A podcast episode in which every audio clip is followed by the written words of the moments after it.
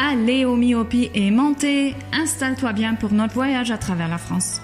Après la sortie au Mont de la Provence, on est prêt pour les Pyrénées. Désolé pour les inconvénients dans les Alpes, même pour la voiture balai, le temps est incontrôlable. Le menu de la semaine prochaine va sûrement te récompenser. mein Name ist Bastian Marx. Mein Name ist Paul Voss. Und meiner Andi Stauf.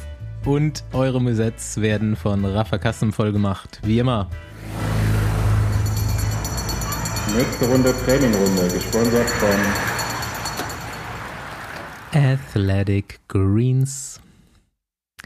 Wie viele Kohlehydrate pro Stunde und welche und wie? Das ist eine der großen Fragen zurzeit im Pro-Peloton.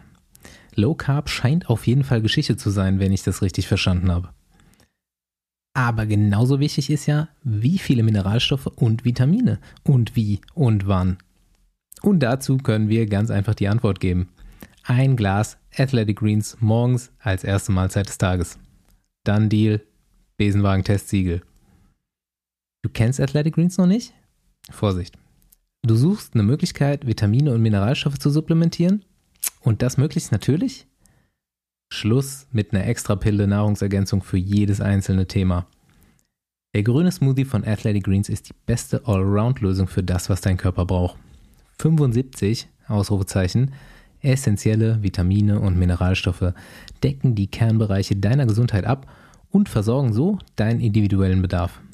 Es profitieren deine Energie, Konzentration, Regeneration, Stressabbau, deine Verdauung, Darmgesundheit und dein Immunsystem. Vielleicht hast du nicht überall Bedarf, aber irgendwo ist sicher noch ein Schippchen draufzulegen. Sind wir ehrlich, überall. Du machst dir morgens einfach einen grünen Smoothie und hast alles drin, was du an Vitaminen und Mineralstoffen brauchst. Schmeckt nicht nur gut, sondern macht satt, enthält nur 1 Gramm Zucker, liefert besagte 75 Goodies und ist vegan, gluten- und laktosefrei. Und wenn du nach 60 Tagen nicht überzeugt sein solltest, gibt's den Invest von Athletic Greens zurück. Und wer jetzt seit einem Jahr mit Besenwagen dabei ist, so lange ist nämlich Athletic Greens ungefähr bei Besenwagen Anschieber, der braucht jetzt eine neue Jahresration Vitamin D3-Öl und die gibt's nämlich jetzt wieder dazu. Auf athleticgreens.com slash Besenwagen. Lust bekommen? Probier doch die Variante, dir die Greens monatlich nach Hause liefern zu lassen. Tüte leer, neue Tüte steht pünktlich vor deiner Tür. athleticgreens.com slash Besenwagen for the win.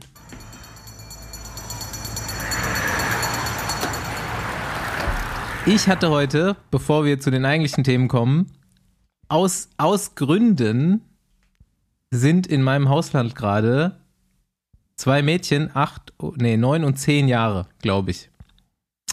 Hat deine Freundin doch Kinder? Nee, ich will das jetzt, tut nichts zur Sache. Aber ich hatte heute zum ersten Mal im Leben die Situation, dass ich Tour de France mit Kindern geguckt habe. Also circa 50 Fragen pro Minute geschossen bekam.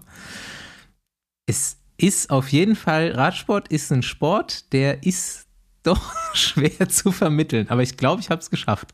Aber deswegen, deswegen hast du uns auch so viele Fragen gestellt und nicht so aufgeregt in, im ja. WhatsApp-Chat. ja, nee, das mache ich ja immer. Nee, das haben musste, die auch gefragt. Ich musste tatsächlich noch, genau, warum fährt Ineos jetzt? Warum, warum fährt Ineos jetzt? Onkel ähm, Basti. ja, nee, wer, wer ist Erster? Ja, und dann geht's ja schon los, ne? Ja, eigentlich der, aber jetzt der und. nee, ich glaube, so nach 40 Minuten hat's funktioniert. Und die wollten dann auch weiter gucken. Die haben dann irgendwann aufgehört mit ihrem Malbuch und haben das mit ihrem Harry Potter Buch und haben dann Radsport geguckt mit mir. Auf Englisch. Ich habe extra. Hätte besser aufgenommen. Hätten wir ja, aber habe ich auch, hab ich auch gesagt, aber aus äh, Privatsphäregründen wollten wir das dann nicht machen. aber ich habe es extra auf Englisch gemacht, dass sie sich nicht diese äh, Deinen deutschen Kommentar, der hätte die nur verwirrt, glaube ich. Oder? Ja, also ich habe mich übrigens gefragt, wo, weil du heute so viele, äh, so viele Fragen gestellt hast, äh, welche, wo du, wo du das Radrennen schaust, auf welcher Sprache. Weil das hätte einiges erklärt. nee, auf Englisch wie immer. Nee, ich habe so ein paar Fragen aus der, äh, aus der Twitter-Gruppe mal wieder eingepflegt. Aber ja, im Endeffekt, wir können ja jetzt doch vielleicht mal zum ganz Aktuellen kommen. Es ist äh, Mittwochabend, die Mont Ventoux-Etappe ist zu Ende und ähm, naja, nee, lass das später machen. Ich äh, will Genau. jetzt noch kurz die, ich will jetzt noch kurz die, Kurzer äh, Cliff, ja, Cliffhanger. Cliffhanger, kurzer genau. Cliffhanger. ich will jetzt noch kurz die äh, Geschichte, Andi, hast du es mitbekommen, dass Paul blind war? Nee. Also jetzt kommt die Maulsperrengeschichte, haben wir jetzt gehört, jetzt kommt eine aktuellere. Ja, So genau. ein, äh, ein, zwei Tage blind. Ja, also ich, äh, ich bin Samstag trainieren gefahren, Intervalle und beim Bergunterfahren ist mir was in die Augen geflogen und ich hatte keine Brille auf, weil ich so am Schwitzen war, also wie so ein Wasserfall runtergelaufen. Auf das, Das muss Thema kommen wir auch noch, ohne Brille Ja. Radfahren. Genau. Ist nicht gut, Kinder. Setzt Brillen auf. Auf jeden Fall äh, fliegt mir was ins Auge, dann versuche ich das aus, aus dem Auge rauszumachen und von einem auf den anderen Moment war es so, dass ich mit dem rechten Auge nicht mehr richtig gucken konnte und mir war auf einmal schwindlig und halt so, als wenn man übermüdet ist. Also als wenn man, also so ein Mix aus betrunken sein, übermüdet. Ja, also ich habe die ganze ich musste anhalten und mal kurz meine Minute, für eine Minute meine Augen schließen und dann konnte ich erst wieder weiterfahren, weil meine Augen auf einmal so empfindlich waren, von dem Licht auch, ähm, dass es gar nicht mehr, also zum Teil gar nicht mehr ging. Auf jeden Fall bin ich ins Hotel, äh, hätte am Nachmittag noch kommentieren müssen, hab dann schon äh, meinem Kollegen Bescheid gesagt, oh, ich glaube, das wird ein bisschen kritisch hier. Dann musste ich irgendwann ins Krankenhaus, weil, äh, also erstmal zu Fuß in ein Krankenhaus, die wiederum keine Augenabteilung hatten, dann mit dem Taxi in ein anderes Krankenhaus und es war irgendwann so schlimm, dass ich den Eingang von dem Krankenhaus fast nicht gefunden hätte. Weil ich halt, ich konnte immer nur das linke Auge so ein bisschen öffnen, um dann zu sehen, wo ich gerade lang gehe. und äh, so, so, so, so, so komplett verwirrt und saß ich da halt rum. Du kannst ja nicht am Handy rumspielen. Das erste Mal seit Jahren, dass du dass man nichts machen kann. Du kannst, weißt du, sonst vertreibst du die Zeit mit irgendwo hingucken, raufgucken, irgendwas machen. Ging nicht, weil ich habe ja nichts gesehen. Äh, und dann Augenärztin hat nichts gefunden. Hat gesehen, da war irgendwann so ein kleiner Einstich. Auf jeden Fall meinte sie, ja, nimm mal die Augentropfen und dann, äh, wenn es abends nicht besser ist, kommst du nochmal hoch. Das Krankenhaus ist oben auf dem Berg gewesen in Saarbrücken. Auf jeden Fall fahre ich runter. Wird natürlich abends nicht besser. ich dachte mir, ich hätte aber auch keinen Bock, nochmal da hochzufahren. Jeden Fall habe ich dann die Nacht irgendwie über geschlafen, Augen haben gebrannt wie Sau, wach am nächsten Morgen auf und ist einfach noch viel schlimmer als vorher. Ich bin dann mit Sonnenbrille durch die Gegend gelaufen, Scheiße. mit Sonnenbrille im, äh, im Hotel durch die Gegend gelaufen und konnte in meinem Zimmer mich nur bewegen, wenn alles komplett dunkel war. Und dann auch die Augen immer nur so für 10 Sekunden öffnen. Und ja, auf jeden Fall, das hat sich dann so weiter fortgeführt. Ich konnte dann am Sonntag wieder kommentieren für eine halbe Stunde. Äh, und dann am Montag war es auch noch scheiße und auf einmal war es gut. Also wirklich so innerhalb von einer Stunde konnte ich auf einmal wieder normal sehen. Das war ganz krass. Und ich hatte auch Fieber und äh, belegten Hals und so. Und es war ganz, ganz weird, ey. Ja, das mit dem Licht, das macht eigentlich nur Sinn beim Glühwürmchen, das da reingeflogen ist. Äh, und Ja, gut, zum Glück bist du wieder da. Äh, One hat Ja. äh, dann schnell äh, Johannes Fröhlinger als Vertretung organisiert. Nee, der war ja eh geplant. Ab der Hälfte. aber ja, äh, genau. Aber anscheinend äh, gibt es für mich da keine halben Sachen. Ich hatte ganz kurz Angst, dass ich gar nichts mehr richtig sehe irgendwann. Man, man schiebt dann so ein bisschen Panik nachts, muss ich sagen. Und da habe ich mich, ich habe mich ganz oft gefragt, also was ist schlimmer, nicht sprechen können oder nichts mehr sehen? Eindeutig, also nicht sprechen, weiß ich nicht. Hatte ich noch nicht mit dem nicht Weiß sprechen. ich nicht, aber eindeutig das. Aber die Erfahrung bis jetzt finde ich, nichts mehr sehen können und nicht zu wissen, wann du wieder sehen kannst, das ist schon Ah. ziemlich beschissen. Stimmt, Maulsperre hat es ja auch schon, also kannst du eigentlich beides schon beurteilen. Ja. mal, gucken, mal gucken, wann jetzt demnächst äh, temporäre Taubheit folgt. Ja, aber ich glaube, also Paul, nicht Paul, Paul Fosco, so wie dieser Typ bei RTL, wie hieß der noch, der immer so Extremexperimente gemacht hat? Er, der sich jetzt auch operieren hat lassen, ne? Ähm, Jenke? Jen- Oder so? Jenke, so, Jenke, ja, genau. Paul Voss, Jenke, Dingsbums. Alright, egal. Ja. Alles klar. Giro Rosa, jetzt kommen wir hier zum Radsport-Podcast. Äh, heißt nicht mehr Giro Rosa, ne? Heißt, Giro Donner. äh, Gi- Und Giro, Giro Donner. Internationale Feminile Don- oder so. Ja, ja Donno, ja. Donno. Giro Don, Donno. Don, Don Giro. Erstmal, irgendwie- warum eigentlich während der Tour so? Frag ich ist schon mich, immer während der Tour. fra ja, frage ich mich jetzt, ja. Aber das ist ja egal, weil die übertragen ja eh nichts. Ja, Das sind immer, immer nur so ganz am Schluss jetzt, ne, seit neuestem. Also ich finde, es ist schon ein bisschen besser geworden, so die Coverage. Na gut, jetzt nee, halt. Letztes Jahr waren sie doch, glaube ich, World Tour und da mussten sie ja eine Stunde machen. Und jetzt oder? machen sie nur noch Also, 15 Haben Minuten. sie aber nicht. Haben sie nicht Ja, gemacht. kriegen sie nicht hin. Also da ist gar nicht das Equipment, glaube Nee, ich. ich mein, da. letztes- Deswegen Jahr. haben sie doch den World Tour Status entzogen bekommen. Ah, wo sie es nicht gemacht haben, okay.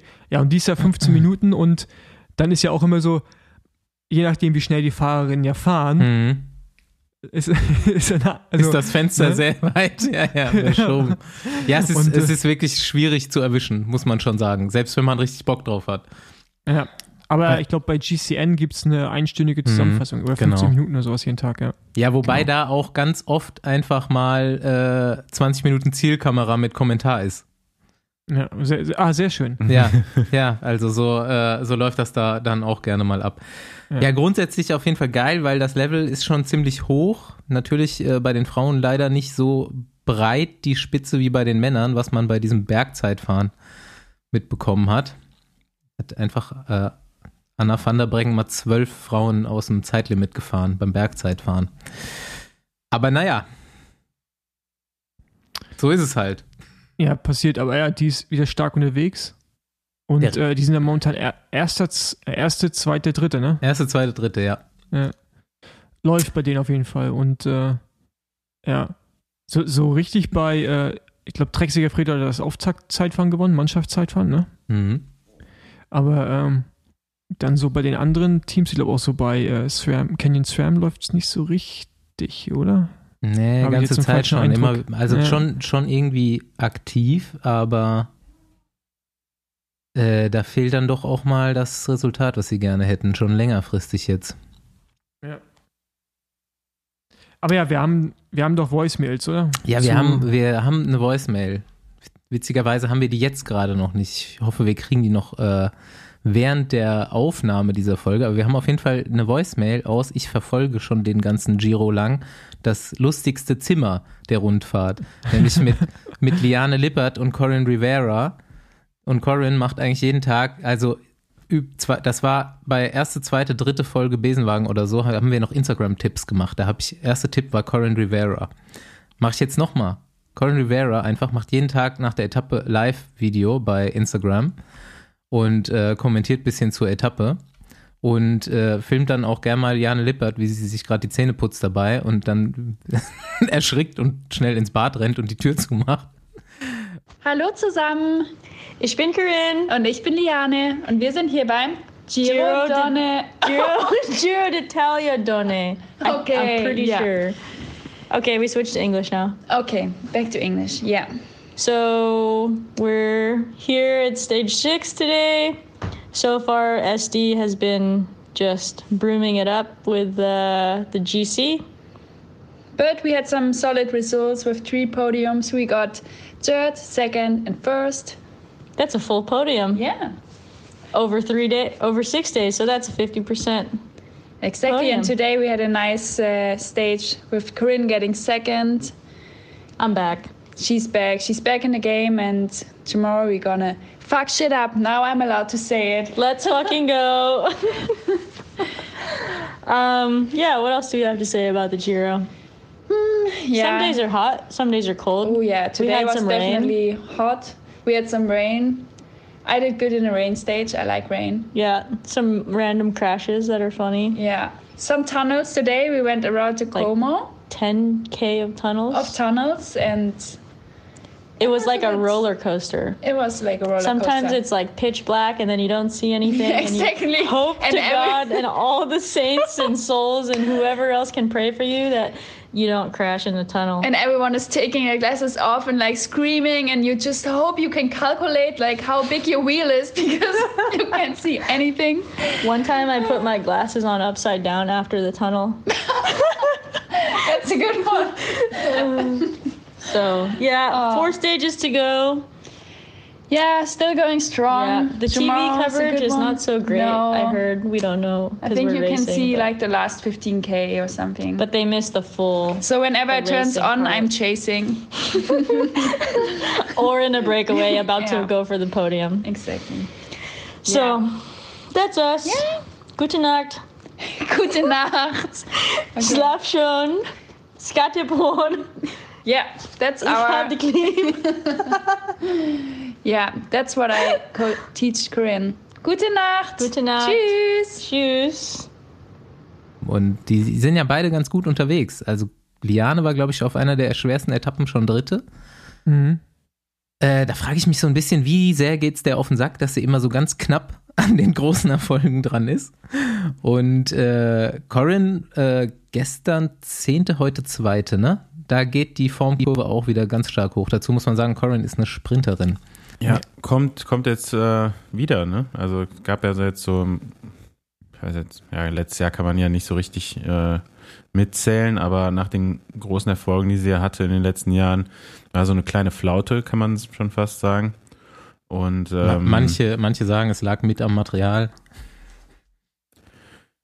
Ja, ähm, da gab es auch noch Vorfälle im privaten Umfeld und so. Ich glaube, da ist sie jetzt auf jeden Fall äh, drüber hinweg, hat die Olympianominierung bekommen und äh, ist dementsprechend super motiviert. Wie gesagt, mit dem zweiten Platz heute mal äh, wieder um den Sieg mitgefahren. Ähm, als sie Zehnte wurde, hat sie noch den Sprint angefahren für ihre Kollegin, äh, die dann auch gewinnt. Mhm. Und ähm, ja, macht auf jeden Fall Spaß, da jetzt wieder, was heißt jetzt wieder? Also ist schön zu sehen, dass sie wieder auf dem aufsteigenden Ast ist, auf jeden Fall. Für Corso war ja heute auch äh, 1-2, ne? Mhm. Northgard vor äh, äh, Gestern auch Corin. schon eins. Ja. Ah, die ist auch bei Ja, euch. Emma Ah, okay. gewinnt wieder mal. Okay, läuft bei euch, würde ich sagen. Bei, äh, bei den Männern Ja. läuft es ja gerade nicht ganz Bei so den- rund. Bei den Jungs geht's, ja, die, Die liegen mir auf der ja, Nase. bei den Männern. Das stimmt. Ja, aber kommt ja bald der Olympiasieg von Joao. Hm, ja, also ist nicht unwahrscheinlich. Ne? Ich glaube jetzt nicht, dass er mit der große Favorit ist, aber er ist einer der wenigen, die sich da jetzt so speziell darauf vorbereiten können, die nicht bei der Tour sind. Äh, was ja jetzt nicht heißt, dass das eine besser als das- andere ist. Aber ähm, ja, der hat sich das auf jeden Fall jetzt äh, vorgenommen, da gut zu fahren.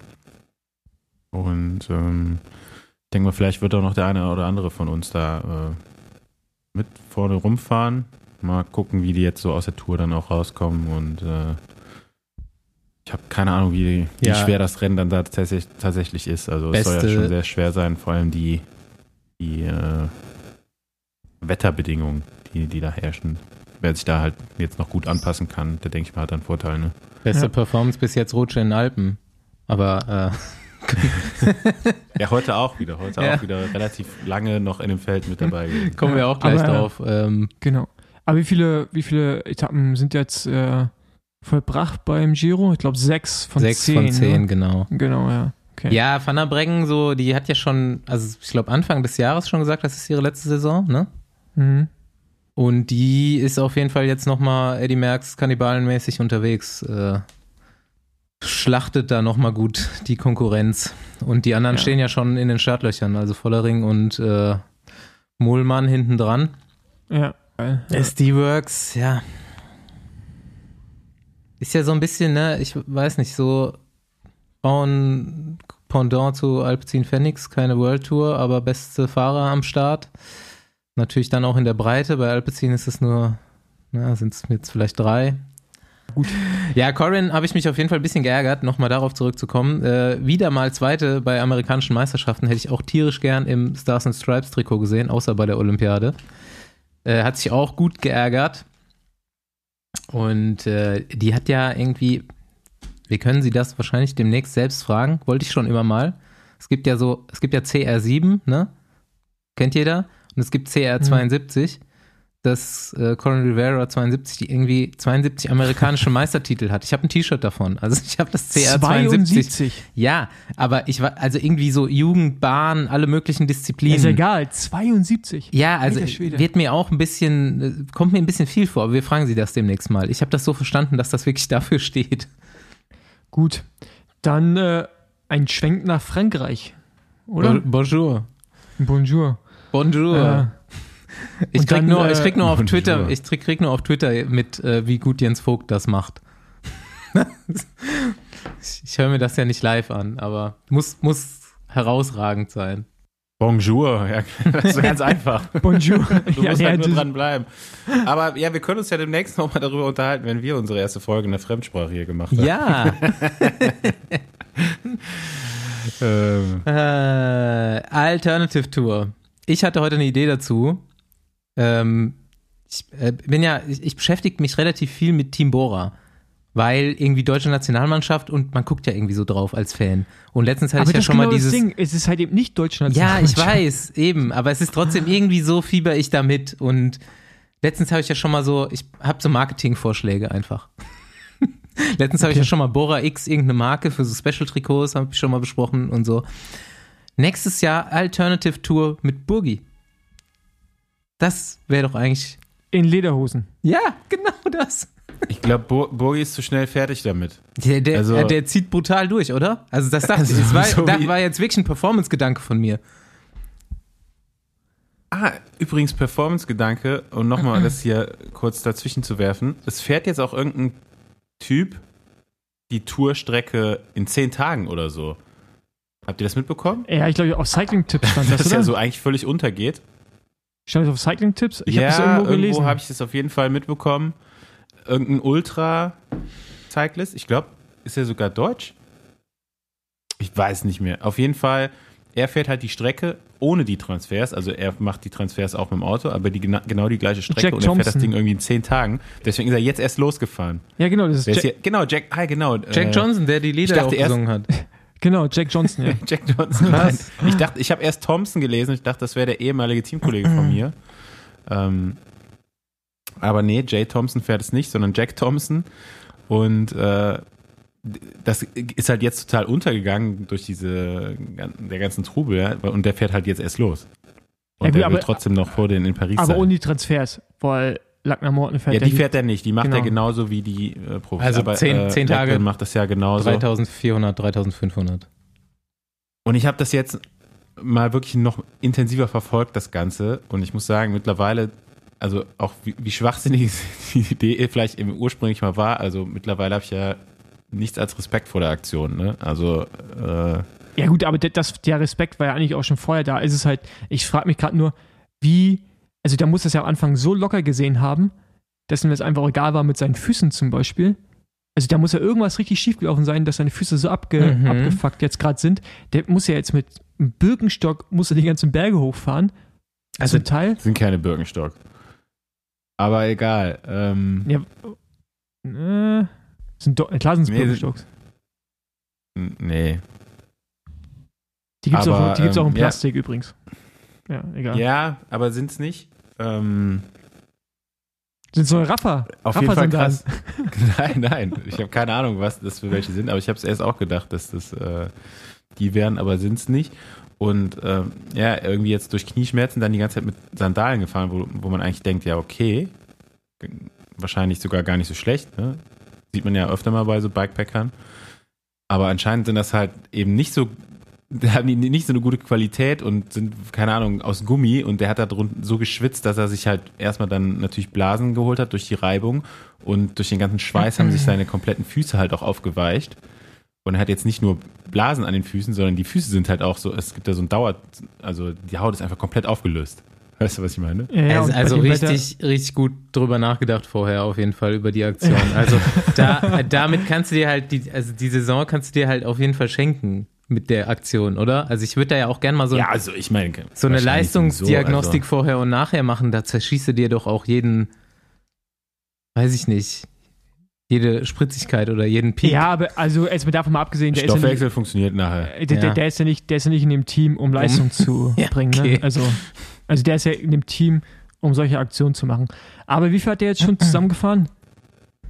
Für, für, Ich glaube, die haben jetzt irgendwie über 200.000 Pfund. Ja, das ist schon krass. Also ich meine, äh, man kann die Aktion so oder so irgendwie Mega finden, geil auch. Aber Ja, das ist halt krass. Logo. Das ist mega viel Geld. Ja. Aber ja auch so, ne? Ich meine, das ist jetzt heute auch schon halbwegs mal gut dokumentiert. Ich bin mal gespannt, wenn man jetzt mal nochmal so einen Film oder sowas von Jonas Deichmann zum Beispiel sieht. Äh, aber ich verfolge das Ganze jetzt irgendwie über seinen, äh, über den IF-Kanal auf Instagram, wo man schon so halbwegs viel sieht. Und äh, er ist einfach, wo er da immer so schläft und wie und wa- was er die ganze Zeit isst und so, ne? Und das jetzt die ganze Zeit, also 7000 Kilometer Strecke ungefähr, oder wie viel? Nee, Nee, 5000. 5000, ja. 5000 noch. 5500. Ja. Also schon, schon hart auf jeden Fall das Ganze. Und ich meine, er hatte auch irgendwie nur so einen Satz Trikots und so, ne? Ähm, wäre jetzt nicht meins, aber ähm, ich finde es super beeindruckend. Kann man schon sagen. Was er, wie er das so durchzieht und so. Und ähm, hat jetzt auch wirklich so, so ein paar Forrest Gump-mäßige Bilder, habe ich jetzt auch schon gesehen. Da muss ich dann direkt äh, daran denken, dass wir das schon mal angesprochen hatten. Und ja, ich hoffe mal, dass mit deinen Füßen geht irgendwie wieder. da, da Mhm. kommt er mal wieder ins Trockene. Nee, also geht ja nicht. Es geht ja nur, wenn es draußen wirklich länger einfach auch komplett warm ist, so wenig Luftfeuchtigkeit, weil sonst, wie, wie soll das funktionieren? Also der braucht ja mal jetzt auch Zeit, damit die Dinge heilen. Vor allem braucht er halt vernünftige Schuhe. Der fällt Der auch kann weiter. ein bisschen rollen lassen. Und der fährt ja trotzdem weiter mit diesen Scheißdingern, ne? Ja, aber hat jetzt zwischenzeitlich hat er ja auch mal ein paar Klickschuhe wieder angehabt. Ja, ja, genau. Aber auch nur ein Tag. Er hat Ja, nicht so richtig wir- funktioniert wir- wahrscheinlich. Wir, wir werden es weiter verfolgen. ja, er hat auch schon irgendwie ein paar Schuhe ausprobiert, irgendwie ein paar Turnschuhe, aber damit rutscht er anscheinend so auch von den Da Pedalen die- runter. Keine Ahnung. Die Sohle abgerieben dabei, ja. Ja, es, ist auf jeden, es, gibt, es gibt wirklich viel darüber zu reden. Mal, mal gucken, wie das zu Ende geht noch. Pyrenäen, Pyrenäen muss er noch drüber, ne? Und dann muss er auch noch nach, Frank äh, nach Paris. Ja, genau. Von Bordeaux da hoch dann. ja. Also ich Gut. dachte, ich dachte zwischendrin schon, dass er das äh, auch abbricht irgendwann. Aber ich glaube, er ist jetzt auch schon wieder über den Punkt. Das sowieso. Ey, Okay. apropos Instagram, ähm, habt ihr diese Videos von Bora, jetzt sind wir mal wieder bei dem Thema gesehen, wo die Leute sich so einzeln vorstellen? Das fand ich gut. Die haben so Posts gemacht von Nils, von Patrick Konrad, ja, aber die, von. aber, aber, die, aber die haben die Sportler selber gedreht, die haben es nicht professionell erstellt. ja, ja, also so ein bisschen mit Handkamera, aber jetzt nicht der Sportler sich selber gefilmt. Also die müssten auch offiziell als Posts auf dem Profil sein. Auf jeden Fall sagen die da so ein bisschen hier, ich bin auf Englisch halt dann auch, ich bin Nils, ich äh, bin da äh, im Flachen für die Kapitäne im Wind zu arbeiten, dies, das und erklären so ein bisschen ihren Job einzeln.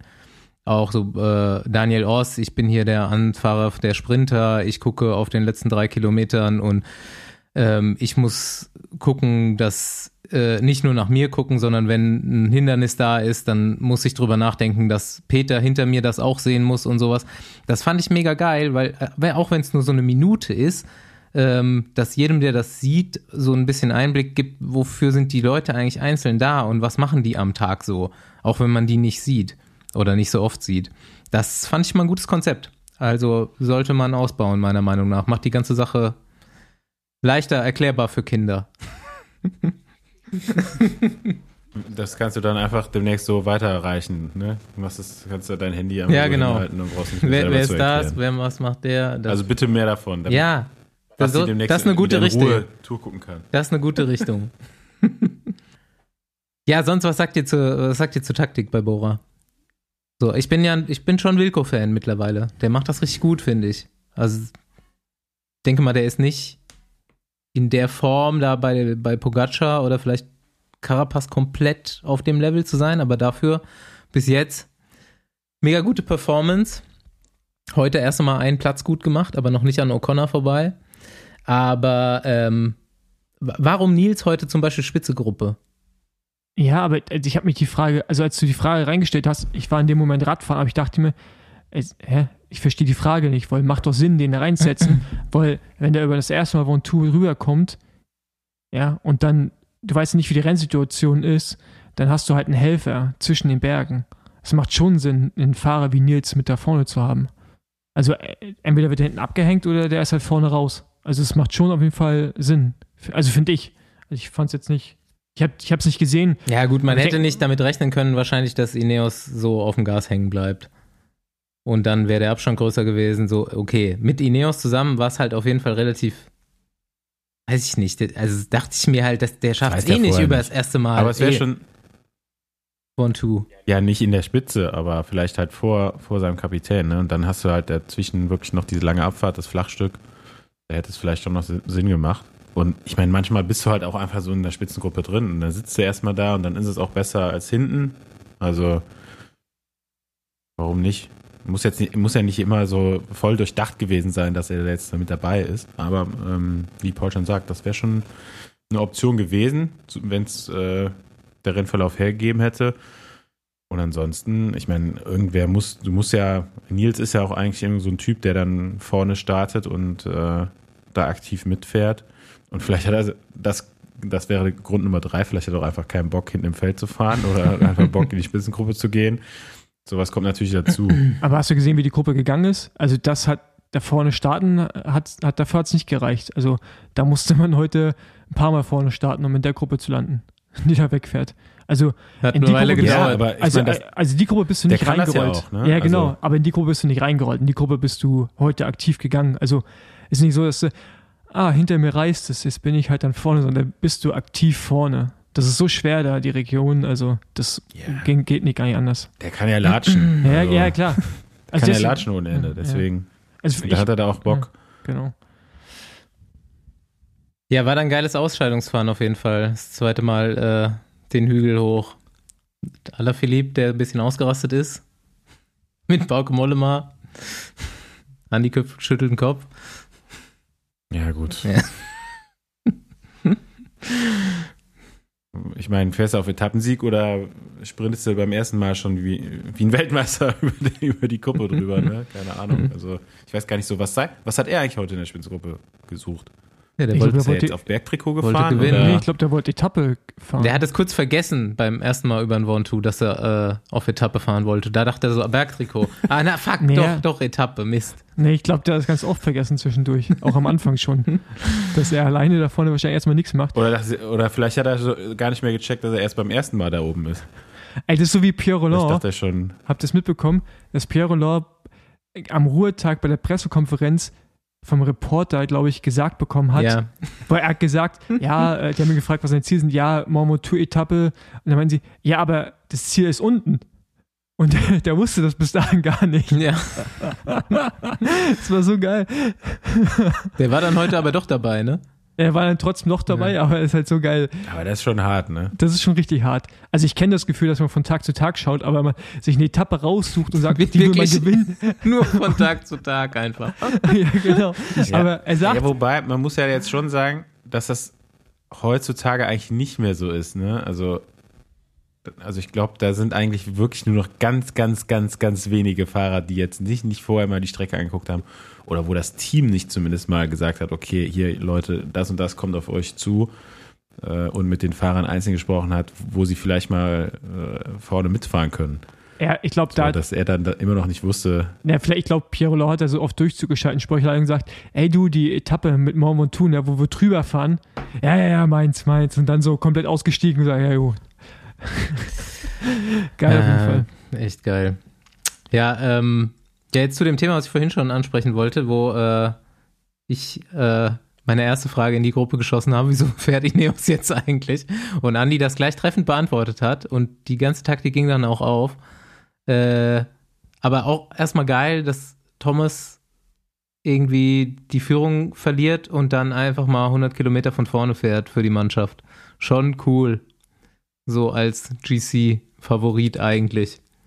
Ja, spricht auf jeden Fall für ihn. Ne? Vielleicht hat er sich auch dann, also kann man ja nicht sagen, nicht gut gefühlt, weil er hat ja immerhin äh, ultra lange Führungsarbeit geleistet.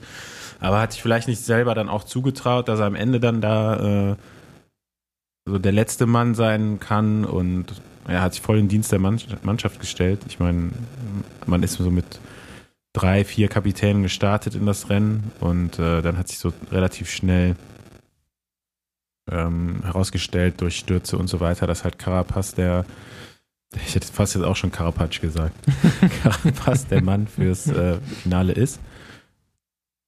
Und ähm, ja, ich meine, klar, was man muss jetzt halt gucken, ne, in welcher Situation ist das Team. Äh, die sitzen mit Carapaz auf Platz 5.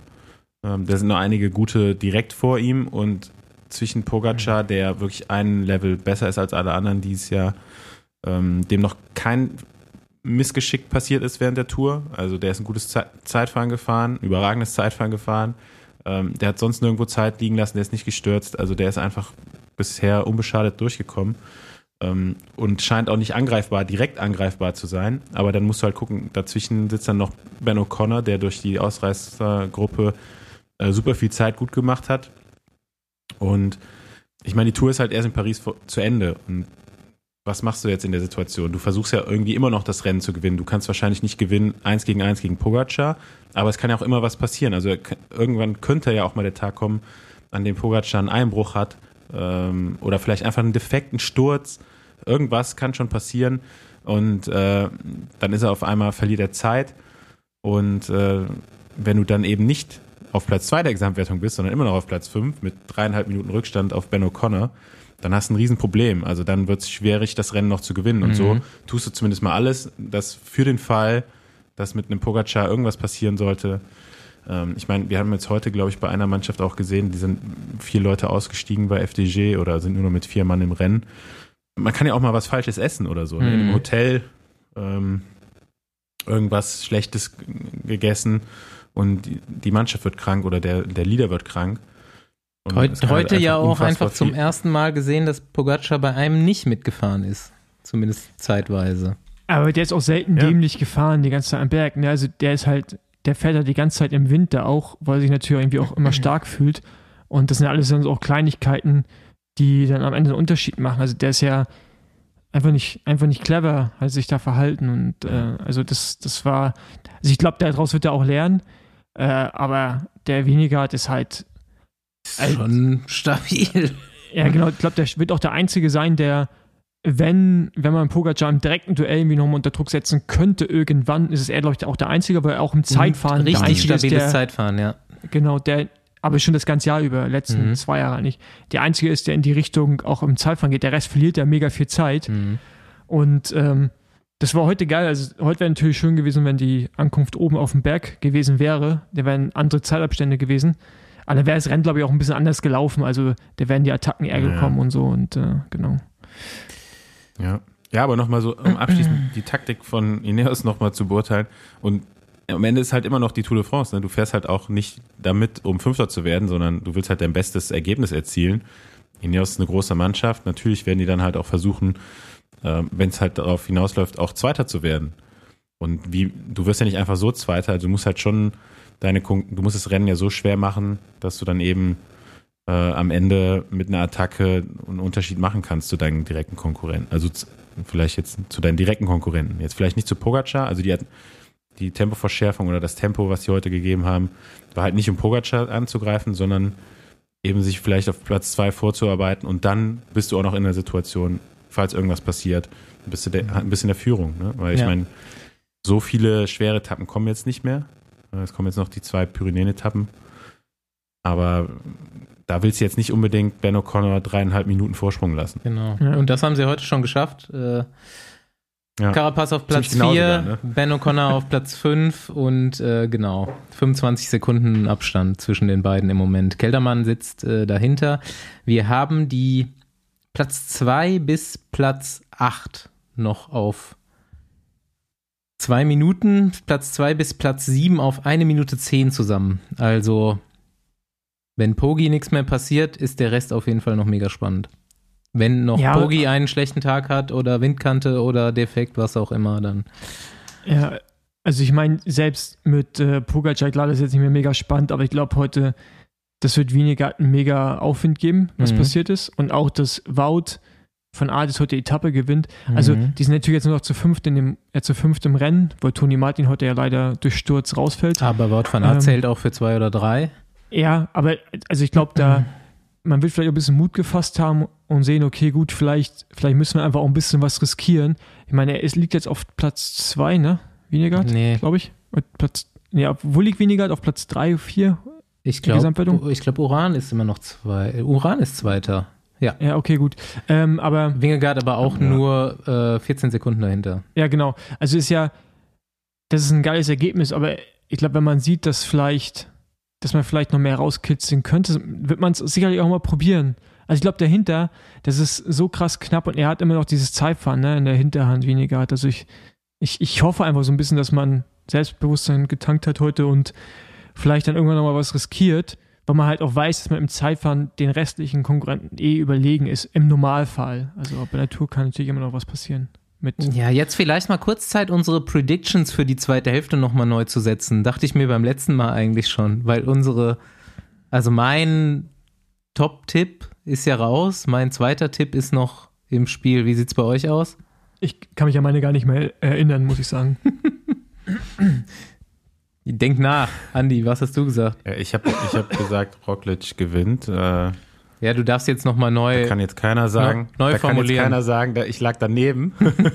Weil der ist halt durch einen Sturz rausgegangen.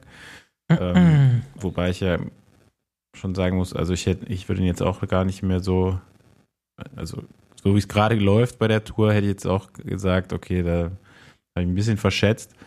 Ähm, ja, ich glaube schon, dass Pogacar das Ding nach Hause fährt oder nach Paris fährt. Jetzt können wir und, ja Podium Äh, tippen.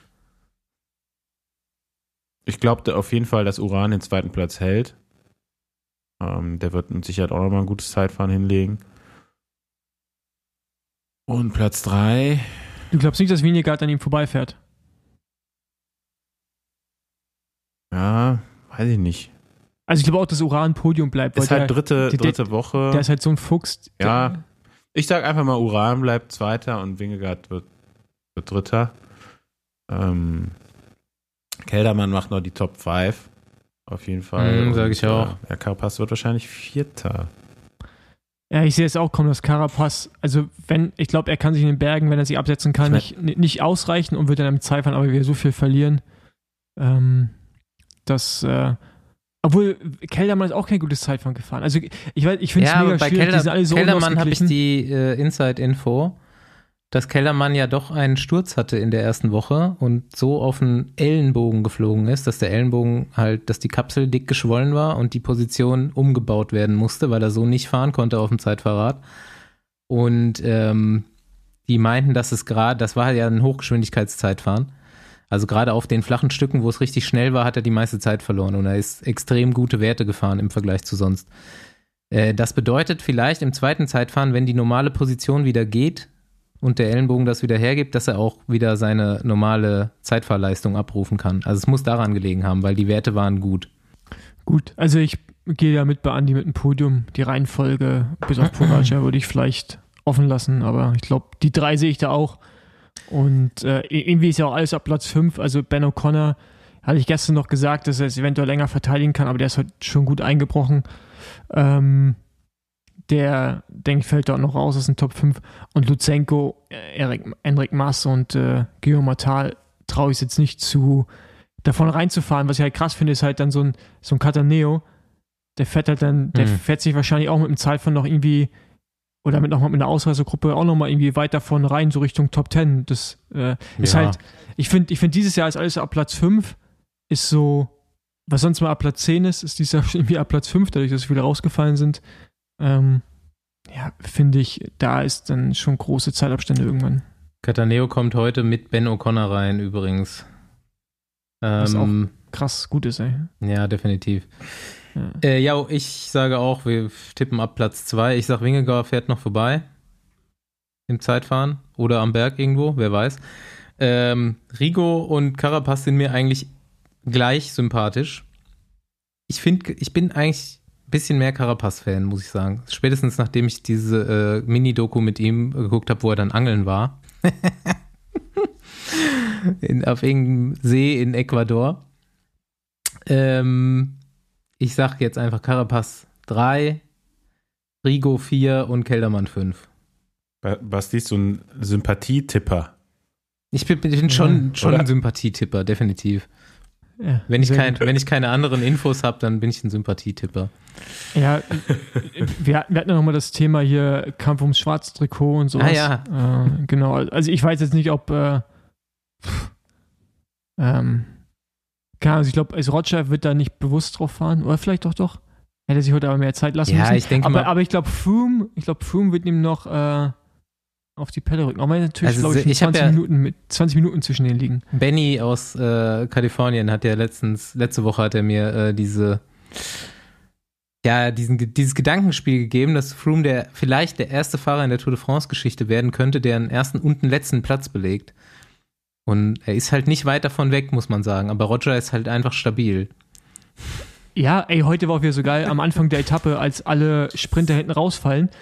Roger kam dann von, also von noch dahinter, von irgendwo ganz hinten, aber er fährt dann an allen abfallenden Sprintern vorbei, guckt immer auf seinen, auf seinen Powermeter, sitzt natürlich auf dem Rad wie auf dem Hollandrad, Ich die weißt du, ganz Szene aufrecht. genau auch so gesehen, ja. Ey, Mann, das ist einfach so geil. Und auf einmal ist er wieder im Das ist ein Feld drin. klassischer Kluge. Das hat er schon, das hat er schon als Neoprofi so gemacht. Also mit so einer Abgeklärtheit zu wissen, okay, ich kann jetzt einfach mich jetzt schon abfallen lassen und ich schaff's trotzdem noch. Also er weiß genau, was er macht, so berechnend. Und das hat schon von Anfang an seiner Karriere, ich kann mich dran erinnern, der hat mich fast, also der hat nicht nur mich genervt, sondern viele andere auch, weil er ist halt am Berg immer direkt zurückgekommen und dann hat sich irgendwann eine Gruppe gebildet, ja, mit abgehängten Sprintern oder schlechteren Bergfahrern. Und irgendwann kam Roger von hinten wieder und ist ja nicht so, dass er dann nur bei uns in die Gruppe reingefahren wäre. Und macht er wahrscheinlich jetzt immer noch so, sondern fährt dann einfach weiter. Genau, Weißt du, genau, er fährt so weiter. mit einem halben kmh Unterschied die ganze Zeit. Hm. Naja, aber es funktioniert für ihn ja ganz gut. Äh, Schwarzes Trikot, Top-Favorit auf jeden Fall. Ich glaube, ja, ich glaube, Froome würde vorher aussteigen, oder? Wenn er jetzt nochmal so viel Zeit auf Roger verlieren würde. Naja, der, der, der hat bestimmt eine Prä Aber es wäre auf jeden Fall krass. Und ich finde die ganze Story sowieso, ich weiß nicht so. Also, ich meine, Froome laut au- nach eigener Aussage fährt jetzt die Tour, um bei der Vuelta halt wieder ein Stück näher an seinem alten Level zu sein. Also, Ey, der ist so weit davon weg, Mann. für mich, was der, was, der, was der so macht und so von sich gibt, das macht für mich so wenig Sinn mittlerweile. Also ich weiß nicht, ob da sich keiner traut zu sagen, so in seinem direkten Umfeld, hör mal, Jung, das, das funktioniert so nicht. Also ich meine, wird es nicht mehr Sinn machen, wenn er weiterhin Reha betreibt und trainiert? Also ich meine, bringt ihn jetzt die Tour da wirklich weiter? Vielleicht können wir das gleich nochmal Ja gut, ich meine, dafür wird er, wird er bezahlt und eingekauft, ne? So, die haben, die denken sich jetzt, glaube ich, dabei Israel so, jetzt haben wir dich gekauft, jetzt fährst du da auch mit. Ja, gut, aber selbst da, ja, okay, vielleicht schon, aber selbst da, ne? Ich meine, wenn dann, da gibt's ja immer äh, Möglichkeiten mit einem, natürlich kann er Froome jetzt da ganz stur sein und sagen, mein Vertrag ist der und äh, zahlt mir den. Also ich weiß auch gar nicht, wie der aussieht, ne? Vielleicht gibt's da eh irgendwelche Klauseln, aber ähm, ansonsten könnte man da mit Sicherheit eine Vereinbarung treffen, weil ich weiß halt nicht, ob er selber gerade Spaß daran hat, so, ne? Ich, ich habe jetzt ja wirklich mal, äh, am Wochenende hatte ich ein bisschen Zeit und habe mir diesen YouTube-Blog reingezogen. Habe auch mal echt fünf so Dinger Ja? geguckt, ja. Es ist schon irgendwie, ach, es ist so zwischenlustig und ein bisschen traurig auch. Er ist auch so, so gar nicht so selbstbewusst, ne? So irgendwie, wie du schon Nee. meintest, so dass er rechtfertigt sich so ein bisschen und es äh, wie so ein schüchterner Junge ist eigentlich halt auch schon wieder sau sympathisch irgendwo, aber aber das ja, was er so was er so macht, klingt irgendwie auch nicht so State of the Art trainingsmethodisch. äh, fast schon wie ein Hobbyfahrer. Weißt du, so, der nicht weiß, was er so, so, so macht, aber ich, ich habe nur noch Fragezeichen in meinem Kopf, wenn ich mir das da alles angucke. Ja, das habe ich seit diesem seit diesem Einkauf. Ihr wisst das.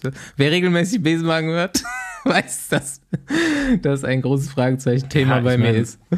So, aber die jetzt während einer Tour de France irgendwie aufzuholen, das sehe ich halt auch nicht. Und deswegen, mich, also ich habe da mehr, Ich mein, mir kommen immer mehr Fragen. Das als- ist ein spannendes, spannendes bekomme. Experiment, so, ne? Du hast den Motor, äh, die Tour gewinnen zu können, das äh, ist bewiesen und jetzt hast du so eine krasse Verletzung gehabt. Was kannst du noch erreichen? So, das ist das Thema eigentlich. Aber naja. Hm. Ähm, ganz anderes und letztes Thema vielleicht zur Tour und ich hoffe, dazu kriege ich auch noch eine Sprachnachricht. Äh, ich hatte heute äh, einen Chat zu, oh, hier kommt eine Sprachnachricht. Mal gucken, ob das schon die Sprachnachricht zum Thema ist. Thema äh, Bergab kommen, One Two, Juri Hollmann. Ja, morgen zusammen. Also, ich habe jetzt noch ein wenig länger abgewartet. Ist jetzt der Tag nach der elften Etappe. Sozusagen gestern sind die Jungs zweimal den Mont Ventoux gefahren. Den Spaß, den ich mir ja schon vor einem guten Monat gemacht habe, auch mit zweimal Mont. Und ja, tatsächlich ist keiner an den Kommen rangekommen. Äh, ich habe es natürlich auch gehofft, beziehungsweise auch vermutet, dass da keiner so schnell fahren wird, weil ich weiß, wie, wie ich da runtergefahren bin. Äh, ja, um da mal ein bisschen weiter auszuholen. Es war so, dass äh, es war für mich das erste Rennen, wo gleich zwei richtig große Namen am Start standen. Also ich bin schon mit Valverde gefahren, nur Lopez. Ähm, ja, aber diesmal waren es halt Mars, Lopez, Verona. Ähm, das war schon ein Top-Team, das halbe Tour-Team. Und ja, wir mussten auch, wie gesagt, zweimal den Mont Ventoux fahren. Und wir haben unten raus kontrolliert, eine kleine Gruppe weggelassen und sind dann zu zweit kontrolliert hinterhergefahren. Und als wir das erste Mal den Mont Ventoux gefahren sind, habe ich schon gemerkt, dass ich nicht so einen guten Tag hatte. Wir sind eigentlich gar nicht so schnell gefahren. Also auf meinem Wattmesser stand so 340, 330 bis 350, was mir eigentlich nicht so weh tut, aber irgendwie ging es mir an dem Tag nicht so gut. Und ja, ich musste dann schon vier Kilometer vor der Kuppe reißen lassen bei der ersten Überfahrt und hatte dann oben auf der Kuppe anderthalb bis zwei Minuten. Hab dann auch ähm, die Höhe zu spüren bekommen, weil ich das erste Mal Radrennen auf so einer Höhe gefahren bin, was sich so ein bisschen angefühlt hätte, als hätte ich einen Sitzen. Und ja, wusste dann auf der Kuppe, okay, die haben vielleicht anderthalb Minuten, das kann ich zufahren. Und ja, habe mich dementsprechend in die Abfahrt gestürzt, äh, bin gleich zu einer Gruppe vor, vorgefahren, hatte die nach einem Kilometer von der Abfahrt ein, bin dann an der Gruppe vorbei, hatte dann die ersten Autos erwischt, was mir natürlich auch ein bisschen ähm, Zeit gebracht hat und bin dann wirklich absolut Anschlag runtergefahren. Und ja, am Ende habe ich eine knappe Minute auf die Gruppe gut gefahren. Unten raus vielleicht noch ein bisschen verloren, weil es ja die Autos teilweise in den Kurven standen. Aber ich habe da schon richtig, richtig gut riskiert. Äh, hat leider nicht ganz gereicht. Unten hatte ich noch 40 Sekunden knapp aufs Feld. Ähm, aber ja, ich war so motiviert, den Jungs nochmal zu helfen, äh, weil ich einfach einen guten Eindruck hinterlassen wollte bei Enric Maas und Miguel Angel Lopez. Ähm, aber habe es leider nicht zurückgeschafft, auch mit vollem Risiko und vollem Willen. Aber ja, danach musste ich auch ein bisschen schmunzeln, als ich gesehen habe, dass ich fast jeden kommenden eine Abfahrt abgeräumt habe. Noch eine Sache zur Tour. Unter dem Stichpunkt Eddie Merckx. Natürlich, klar, äh, Cavendish jetzt noch, gewinnt noch eine Etappe seit der letzten Folge. Oder zwei? Zwei. Ich habe schon wieder den Überblick verloren. Wird wahrscheinlich auch noch welche gewinnen. Wird auch noch wahrscheinlich den äh, Rekord, wenn er bis Paris fährt, ähm, von Eddie Merckx wirklich einstellen und äh, einen neuen Rekord für die Ewigkeit aufstellen. Und ähm, das wollte ich aber eigentlich gar nicht sagen mit Eddie Merckx, sondern der Sieger von heute, Wout van Aert, ist wahrscheinlich der Fahrer, der so einem Eddie Merckx am nächsten kommen würde. Ja. Oder? Ja. Also ich meine, der ist, äh, ich weiß gar nicht, was er jetzt genau im Zeitfahren war, Vierter. Ja. Er wird Vierter im Zeitfahren, er wird Zweiter im Massensprint. Und ich denke, der wird vielleicht sogar noch eine Sprintetappe gewinnen können. Und er gewinnt die Mont Ventoux Bergetappe. Ich glaube, so ein Fahrertyp, da kommt selbst ein Van der Poel nicht ran. Man, okay, man weiß es noch nicht. Mhm.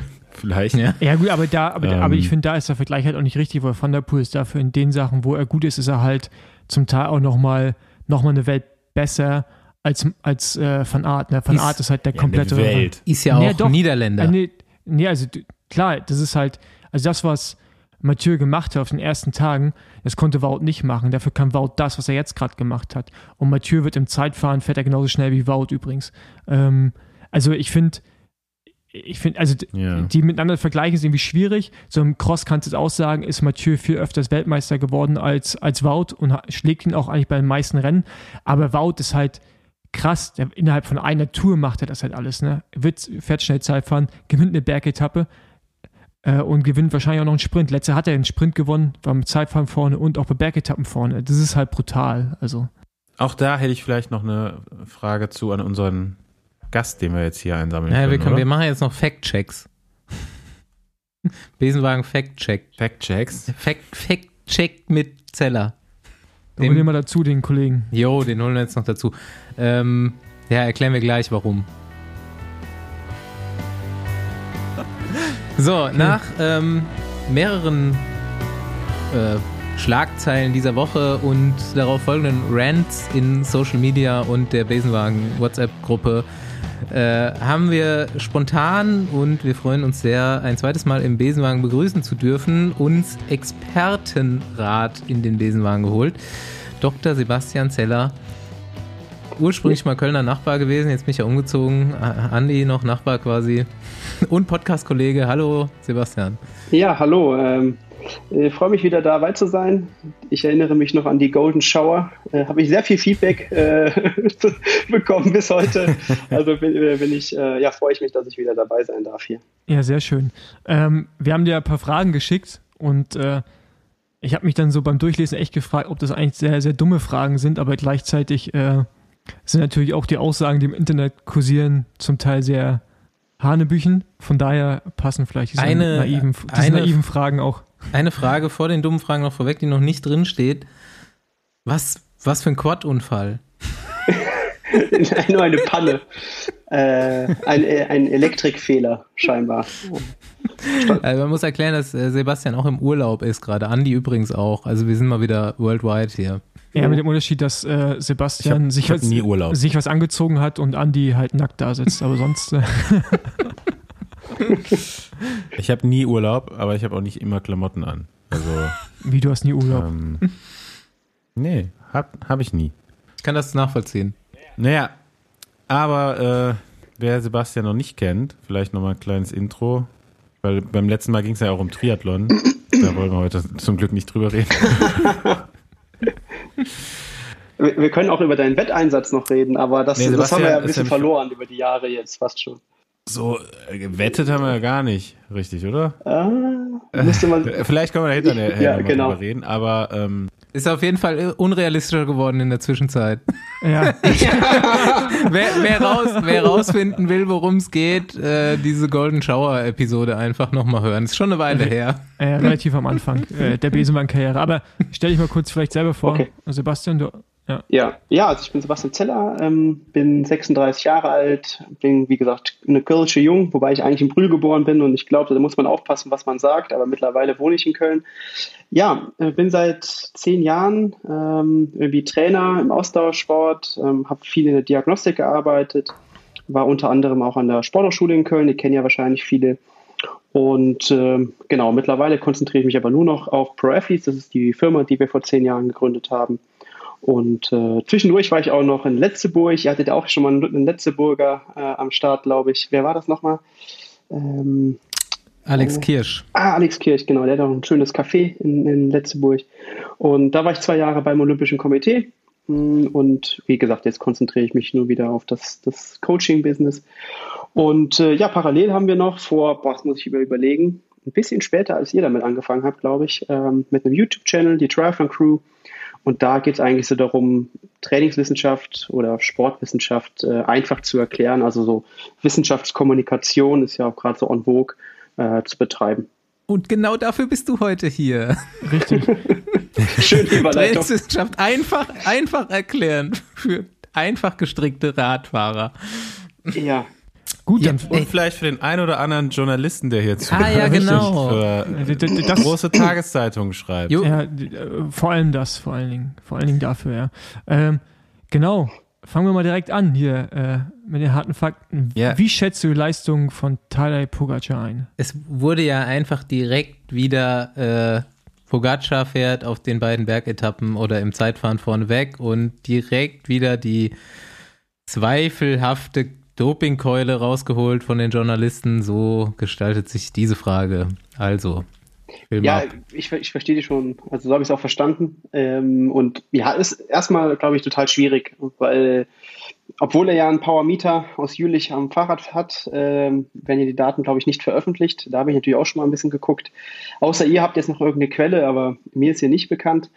Ähm, dann gibt es ja die Kalkulation so aus dem letzten Jahr. Ich glaube, da habt das, ich höre ja auch im Podcast auch immer, also wirklich von der ersten Folge an. Und ich kann mich erinnern, dass äh, Paul letztes Jahr so ein bisschen ausgerastet ist quasi, als er das kritisiert hat, wie die Zeiten und dadurch eben die Werte daraus wieder kalkuliert werden. Weil du ja gesagt hast, naja, Material und Training entwickelt sich auch weiter. Und wenn man weniger Rollwiderstand hat oder weniger mechanischen Widerstand hat, dann sind diese Kalkulationen wahrscheinlich auch nicht mehr so ähm, plausibel oder korrekt. Und da würde ich mich auch anschließen. Da gibt es auch Paper zu, ähm, die das schon mal überprüft haben. Und äh, das heißt, wenn der Doktore Ferrari wieder vorm Fernseher sitzt und irgendwelche Zeiten mitstoppt und äh, mit Vergleichswerten arbeitet und daraus was kalkuliert, ist eher schwierig. Ähm, also von daher sind die Leistungen an sich erstmal schwierig, glaube ich, ähm, einzuschätzen an sich. Aber natürlich ist klar, wenn jemand so dominant äh, die, ja, die ersten anderthalb Wochen irgendwie fährt, dann kommen Fragen auf. Und vielleicht, äh, ich hatte es ja dir, Basti, auch so, wir hatten schon ein bisschen beschrieben, äh, kommuniziert, wenn man dann irgendwie so, ein, so einen Trainer hat, der eine sagen wir mal, krasse Vergangenheit hat, also mit Onze, Sonja Dival und Astana, dann kommen vielleicht auch noch mehr Fragen auf. Und, und das ist natürlich erstmal schwierig. Also ad hoc oder im, im Prinzip kann ich weder sagen, das ist realistisch oder das ist nicht realistisch. Ähm, die, der einzige Punkt ist halt, wenn halt ein Fahrer so dominant fährt, bis auf heute, am Mont ist er ja gar nicht so äh, dominant gefahren oder so auffällig, dann ist es irgendwie schwierig. Da kommen natürlich Fragen auf. Ja. Ja. Ähm, sein Trainer, also ich weiß nicht, redest du von dem Jerome Swart? Ich weiß nicht, wie man richtig ausspricht. Äh, genau. Aber das ist ja der Trainer des Teams. Ja. Und äh, der hat ja diese Aussage getroffen, wo wir irgendwie auch dann zur zweiten Frage kommen, ähm, dass der Grund dieses Leistungssprunges das Micho Alter, da muss ich mal gucken, wie man es richtig Mitochondrien. Mitochondrien, Mitochondrien-Training ist. Mhm. Äh, kannst du das mal kurz erklären, was es ist und äh, was es damit irgendwie auf sich hat? Also es wird, also ich habe selber ein bisschen gemerkt, wie die Reaktionen darauf waren innerhalb der Presse und ähm, irgendwie ist die Erklärung auch eigentlich dann letztendlich sehr, sehr einfach und wenn man sich ein bisschen so auskennt, eigentlich schon fast äh, lächerlich. Banal, also, ja. Natürlich, ja. Ja. genau, genau. Also der Laie wird denken, ja krass, das hört sich Hört sich wissenschaftlich an.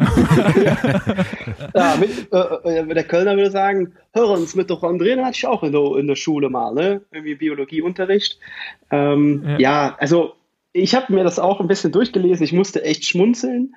Ich hatte natürlich auch so im Tagesspiegel waren irgendwelche Artikel, ich habe keine Ahnung, wo der Dan Lorang auch interviewt worden ist dazu. Und der hat es eigentlich schon ganz gut zusammengefasst. Das heißt, es gibt keine äh, Raketenwissenschaft, kein neues Training, was irgendwie dich ad hoc besser macht oder jetzt das, äh, diese Leistung erklärt oder so. Ähm, also was sagt er da eigentlich? Das ist niedrig intensives Training über längere Dauer und ich würde mal sagen, die Runde hier aus fünf Leuten haben sowas schon mal gemacht. Das ist eben Grundlagenausdauertraining. ähm, ich, ich nenne es ja immer Low-Intensity-Training, einfach um so, wir machen ja Wissenschaftskommunikation und da geht es einfach darum zu erklären, also Grundlagenausdauer, das versteht man ja jetzt nicht so ad hoc, aber äh, im Prinzip ist so Low-Intensity, das beschreibt es ja eben bei einer niedrigen Intensität. So, aber jetzt habe ich mir natürlich auch ein bisschen ähm, die Person äh, Inigo Samilian und ein paar Konsorten da nochmal angeschaut und habe auch einen Podcast von ihm gehört. Der war mal bei so einem Triathlon-Podcast im englischsprachigen. Und ähm, naja, er beschreibt das eben auch, dass er sehr, sehr viel ruhig trainiert, 80-20-Prinzip, also dieses bipolare Training, wo man sehr viel locker trainiert und eben gezielt intensiv. Und ähm, ich denke, dass er so zwei, drei Punkte aber sehr gut anspricht und die habe ich selten irgendwo so äh, plakativ und korrekt äh, gesehen. Und zwar ist es eben einmal dieses viel Low-Intensity-Training und wirklich sehr, sehr locker. Ähm, das ist auch etwas, was man im Profibereich, glaube ich, häufig noch ein bisschen falsch macht. Der wird immer mit zu viel Druck gefahren. Also auch mal deutlich über 230 Watt äh, im Grundlagenbereich. Ähm, Klar, die Jungs können das ja auch alle. Aber, und das ist eigentlich der Kernsatz dieses Podcasts, den ich da gehört hatte, war, ähm, es ist ja so ein bisschen so ein Hype gerade auch wieder um Fat Max äh, gekommen, also so ein Training, wo die Fettoxidation maximal ist. Also er beschreibt das auch, das ist aber eigentlich nicht korrekt, wo, die, wo der aerobe Stoffwechsel maximal ausgeprägt ist. Ähm, und er beschreibt aber diesen Punkt als sehr interessant für Training, aber er sagt auch, man muss aufpassen, äh, gerade bei Profis, weil da kann man schon davon ausgehen, dass der einem Bereich liegt, äh, der deutlich intensiver ist, als wir vermuten würden, also auch deutlich oberhalb diesem Grundlagenausdauerbereich. Also bei so einem Tadej Pogacar, das hat jetzt damals für Chris Froome auch simuliert, da reden wir von wahrscheinlich ja 300 Watt plus. Also das, was die guten Ironman-Leute eben auch fahren über einen längeren Zeitraum. Aber man verbraucht schon echt viele Kohlenhydrate dabei. Und ähm, deswegen sagt er ganz klar, erstmal muss man sich gut versorgen. Also er spricht da direkt von 80 bis 100 Gramm Kohlenhydrate pro Stunde und nicht dieses, was man normalerweise macht, 30 bis 50 Gramm im Grundlagenbereich. Und er sagt eben, das darf man auch nicht zu lange machen. So, und das sind so ein paar Kernpunkte, wo ich sage, das habe ich selten so gut formuliert gehört. Das ist absolut auch korrekt. Das würde ich auch absolut so unterstreichen oder unterschreiben. Ähm, aber das kann ich mir kaum vorstellen, dass das jemand vom Team Ineos oder bei Bora oder sonst wo jemand nicht weiß. Und insofern, glaube ich, ist das jetzt nichts Neues oder äh, ist kein Gamechanger. Aber es ist ja schon, genau, aber das ist jetzt schon eine neue Herangehensweise. Also die ist jetzt nicht so neu, die das schon in einigen Jahren so gemacht, aber das halt Grundlagen-Ausdauertraining wieder relevanter wird. Es gab eine Zeit, wo man eigentlich viel nur auf Intensitäten gegangen ist, also auch in der Kommunikation jetzt irgendwie, ne, was, also zumindest war, war das meine, mhm. meine Wahrnehmung auch als Profi, war das so, dass die Intensität eigentlich krass nach oben geschraubt wurde und man weniger dieses einfach nur Grundlagentraining gemacht hat. Ja, das kann ich schwer einschätzen. Also zumindest war, also, war das in meiner Karriere so. Ja, also ich sehe natürlich keine Trainingswerte oder so jetzt von einem Pro äh, World Tour Team, aber der Punkt ist, ich kann mir das kaum vorstellen, weil wenn du weit oberhalb, also wenn du weit mehr als 90 Prozent des Trainings äh, nicht im Lit-Bereich machst, wirst du langfristig eben ja ausbrennen oder wie auch immer du es nennen willst, im Übertraining landen. Plus ihr habt ja noch die Rennen. Und ähm, ja, von daher glaube ich das gar nicht so sehr. Also es ist vielleicht eine Kommunikation, da hast du recht. Ähm, man spricht ja immer viel von Hit oder Sweet Spot oder sonst was. Aber es ist, glaube ich, jetzt gar nicht so realistisch, dass du das so in dem Umfang äh, falsch machen kannst, sagen wir es mal so. Jetzt so ein Sprung bei Pogacar, beziehungsweise ist ja gar nicht so ein Sprung irgendwie, der war ja letztes Jahr auch schon mega stark, aber da denke ich mir dann immer, und eigentlich habe ich das noch nie jemanden gefragt wie dich, der sich so auskennt, ähm, wir sprechen jetzt seit zwei Jahren darüber, dass die Jungen plötzlich die Alten schlagen. Mal eine kurze Einschätzung von dir dazu, weil das ja definitiv früher nicht der Fall war. Ja, ähm, das ist echt spannend. Habe ich mich auch lange gefragt und sehe ich auch in anderen Sportarten im Übrigen. Das ist auch im Laufen so. Da kommt plötzlich so noch mehr Kenianer von unten, die man gar nicht kannt, plötzlich. Äh, wir kennen das natürlich aus Sportarten wie Schwimmen. Da ist es schon lange so. Da hat es aber eher so eine eine habituierte äh, Funktion, sagen wir mal. Das, das heißt, ähm, wenn du eigentlich aus einem, bis einem gewissen Alter es nicht geschafft hast, dann gehst du eh aus dem Sport raus. Das ist nicht im Radsport, wo du nochmal aufgefangen wirst oder vielleicht mhm. noch im, im, Team gehst. Ne? Ähm, Im Touren hat es nochmal, wir mal, äh, orthopädische Gründe, sage ich mal so. Äh, da gibt es sehr selten ältere, in Anführungszeichen, Sportler. Und da ist aber, also da habe ich so ein bisschen Einblick in den Nachwuchssport in den letzten Jahren gehabt und auch in Luxemburg. Und da muss ich ganz ehrlich sagen, die werden viel besser trainiert als früher. Ich habe das ja auch mal angesprochen. Ähm, das ist, der wird nicht mehr viel so narrativ, nach dem Narrativ trainiert oder wir haben das schon immer so gemacht, was ich übrigens eigentlich ganz nett finde, weil mhm. ich habe es ja auch so gelernt. Aber da wird viel physiologisch begründeter trainiert, von Anfang an. Und es wird eben, glaube ich, das Mindset hat sich auch geändert. Das heißt, ähm, früher hat man immer, ja, ja wie so, ruhig mit den jungen Pferden oder sowas äh, gesagt, äh, ah, die sind noch im Wachstum oder wie auch immer. Genau, ähm, das hat sich alles geändert. Und da wird heute, da ist der Druck viel höher und da wird auch noch viel mehr, auch gezielter trainiert. Und deshalb äh, denke ich schon, ähm, dass das auch dadurch begründbar ist. Auf der anderen Seite auch ganz interessant, im Ironman haben wir gerade den Umkehr, äh, die Umkehrbewegung. Da sind die Besten gerade eigentlich Mitte bis Ende 30. Ähm, ich glaube, Jan Frodeno ist jetzt 39, wird nächstes Jahr 40. Ähm, das ist echt interessant. Ähm, aber da geht es eben auch nicht darum, dass ich mal fünf Minuten richtig draufdrücken muss, sondern da muss ich eben acht Stunden eine Dauerleistung bringen. Und da kommen wir wieder zurück zu den Mitochondrien. Mhm. Deswegen ist das für mich halt überhaupt nichts Neues, weil eine hohe Fettoxidation mit einer niedrigen Kohlenhydratrate oder Verbrauchsrate ist für uns eigentlich immer das Ziel am Wettkampftag. Mhm. Gut. Jetzt haben wir noch diese ominöse 6,3 an die. Genau. Ja, die wird ja immer noch äh, von, von, den, von den Medien auf jeden Fall so aufgegriffen und alles, was darüber hinausgeht. Ähm, ich meine, wir haben jetzt ja eh schon mal so ein bisschen angezweifelt, ob die Berechnungen für diese Werte stimmen. Aber trotzdem ist ja, geistert ja immer noch so diese Zahl durch den Raum, 6,3 Watt pro Kilogramm. Die hat wirklich das mal noch irgendwie Michele Ferrari in den Raum geworfen, glaube ich. Woher, woher die kommen. Ähm, das, das ist noch das von Menschen machbare oder zu leistende, alles was darüber hinausgeht, äh, das ist utopisch. An der Schwelle oder was? Aber ähm, ja. wie man dir ja, 6,3. Das wird ja gar nicht genau ja, pro Kilo. Das, also Vorsicht, ich kann äh, kurz sagen, wo ich das, äh, diese Information zumindest gelesen habe. Denn die schreibt Tyler Hamilton in seinem Buch dass das das ist, was Michele Ferrari beschreibt. Da, das brauchst du, um die Tour zu gewinnen. Und äh, das ist ja jetzt auch schon irgendwie 20 Jahre her. Nee, sagt er nicht, dass es drüber ist? Ja, ab da. Ah, ab da, kannst ja. du dir Gedanken machen, kann, kannst dir Gedanken machen, die Tour zu gewinnen. Ja, also ich, ich, ich glaube ja, dass deshalb Lance damals die sieben Siege so angezeigt hat, dass das, das seine Schwelle war.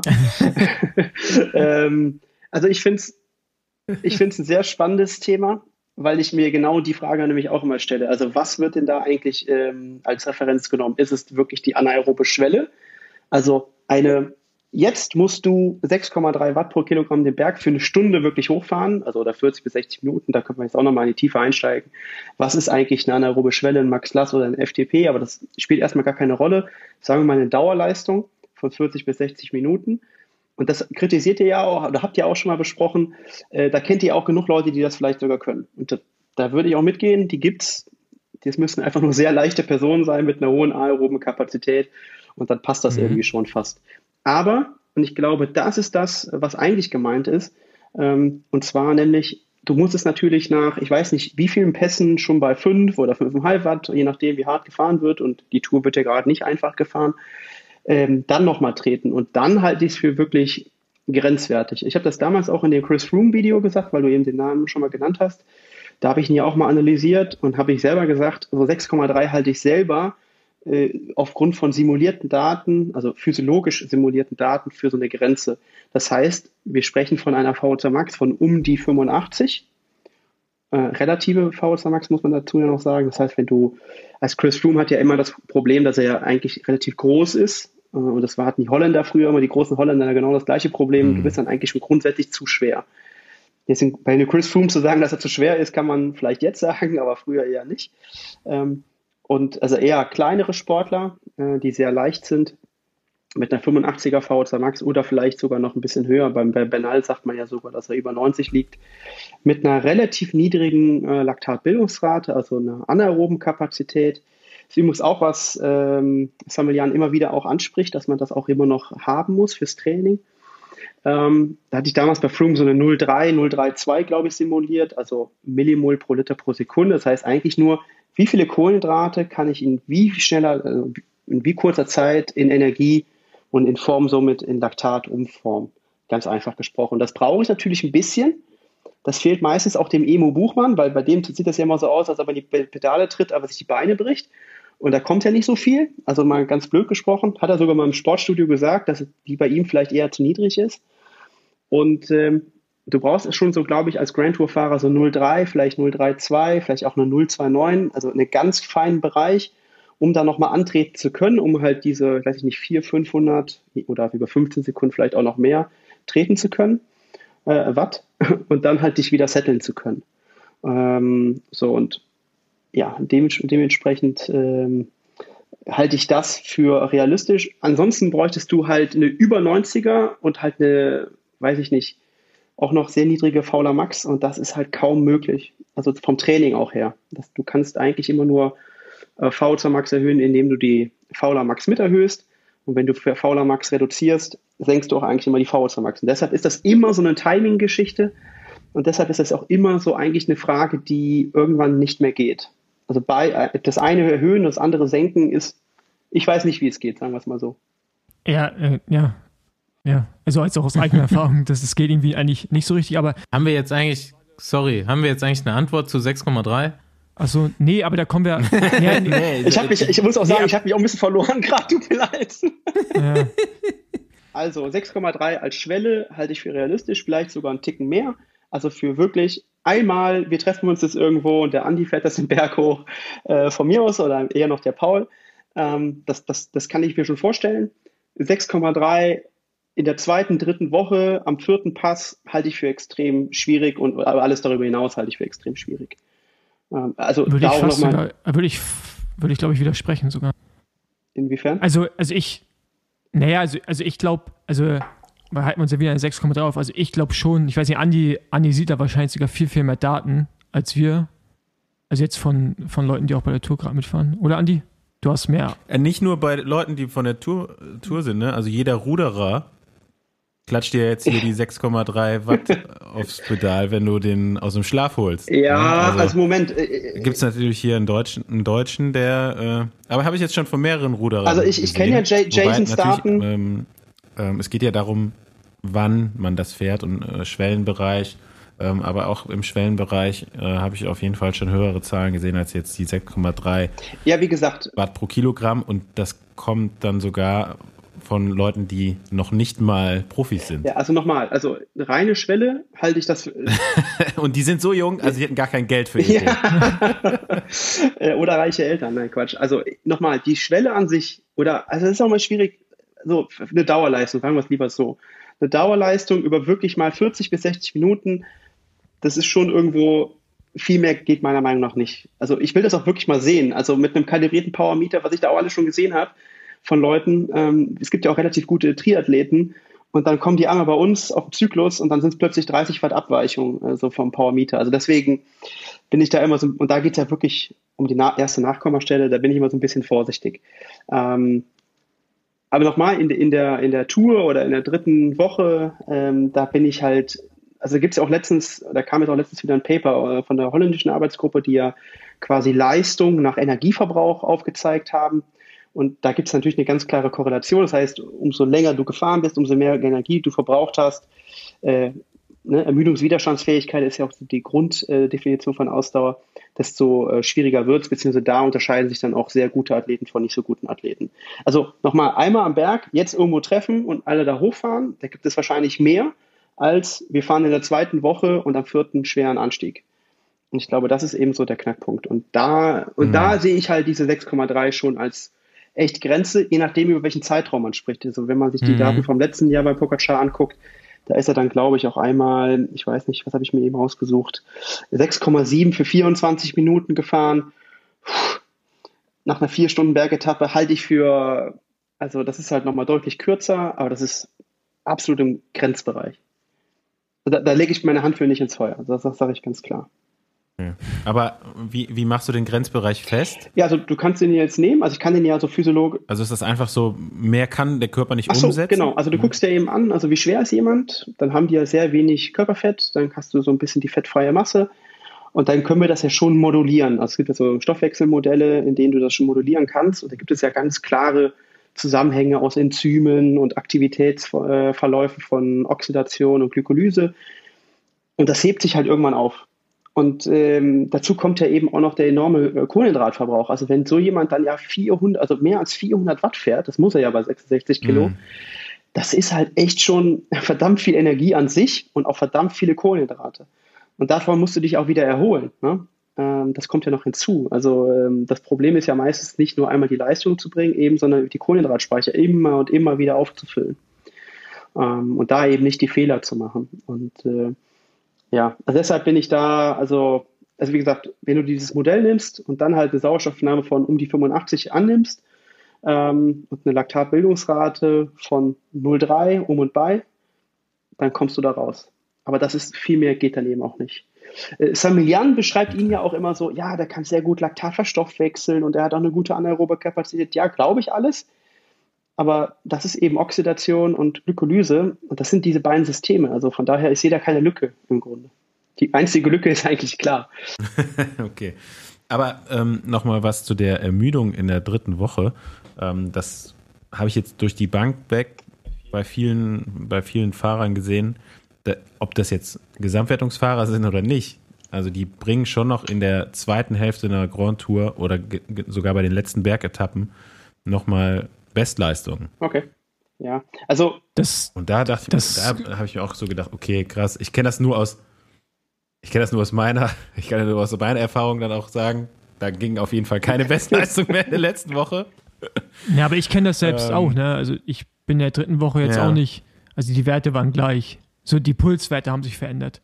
Also der, der Puls reagiert mhm. einfach nicht mehr so gut, aber die Wattwerte an sich jetzt in der, in der in der, also kurze Intensitäten jetzt nicht mehr so, aber länger andauernde Intensitäten gingen sehr gut und vor allem auch dann, was dann auch mal krass ist, dann so, so zwei Tage nach der Tour, wo du, wenn du zwei Tage nicht gerade fährst, dann irgendwie nochmal, keine Ahnung, als wenn du irgendwie einen, einen Turbo eingesetzt bekommen hast.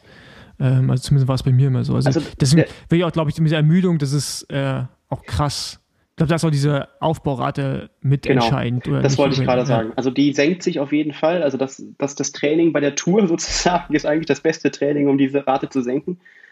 Du setzt deinem Körper natürlich auch extrem oxidativen Stress aus und somit wirst du auch die VO2 Max auf jeden Fall verringern. Das, das, da gibt es auch Studien zu, äh, die das schon gezeigt haben. Ähm, aber diese Dauerleistung, ähm, ja, äh, profitiert sicherlich von der, von der geringeren glykolytischen Rate. Das, da, da würde ich mitgehen.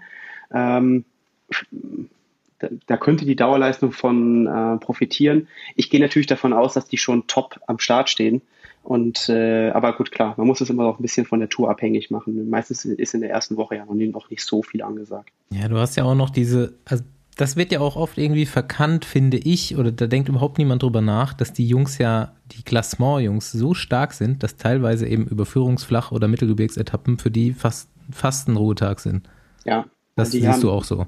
Ja, definitiv. Also ja. wir haben das damals auch, ähm, da habe ich Daten von Bora bekommen. Wir haben ja dieses Buch geschrieben und da haben wir das auch simuliert und gezeigt, wie viel oder wie wenig Kohlenhydrate eigentlich verbraucht werden ähm, auf so einer äh, Flachetappe ähm, und wie, ja, wie niedrig eigentlich die Durchschnittsleistung auch ist. Also wenn du da, da jetzt keine großen artigen Fehler machst, also von der äh, Ernährung, aber das, wie gesagt, das sollten die eigentlich heute nicht mehr. Das, dazu haben sie ja Performance Manager und, und ich weiß nicht was alles, Ernährungsberater, die das denen sagen. Und wenn du da stündlich deine, weiß ich nicht, 60, nicht alle, nicht alle, ja, deine 60 Gramm aufnimmst, dann äh, sollte das eigentlich passen. Also da gehst du kein großes Defizit vermutlich ein.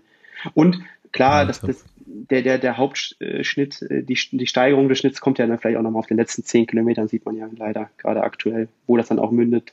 Ähm, jetzt Frage von mir.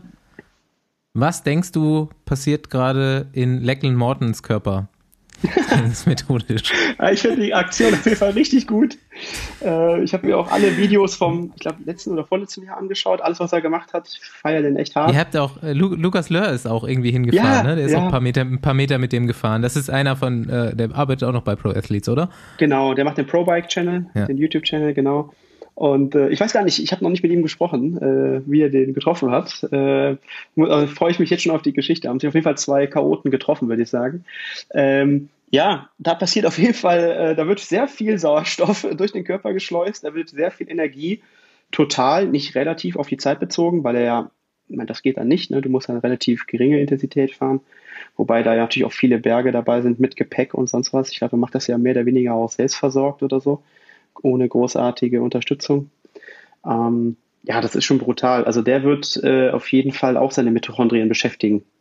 Ob das jetzt im Nachhinein gut ist oder schlecht ist, da kann man jetzt drüber streiten. Ähm, es gibt aber interessante Studien von, boah, das ist schon ewig her, also aus den 60er Jahren, 70er Jahren, wo man ähm, so, das, früher gab es so eine Bewegung Wandervogel oder sowas äh, untersucht hat, die Wandervögel.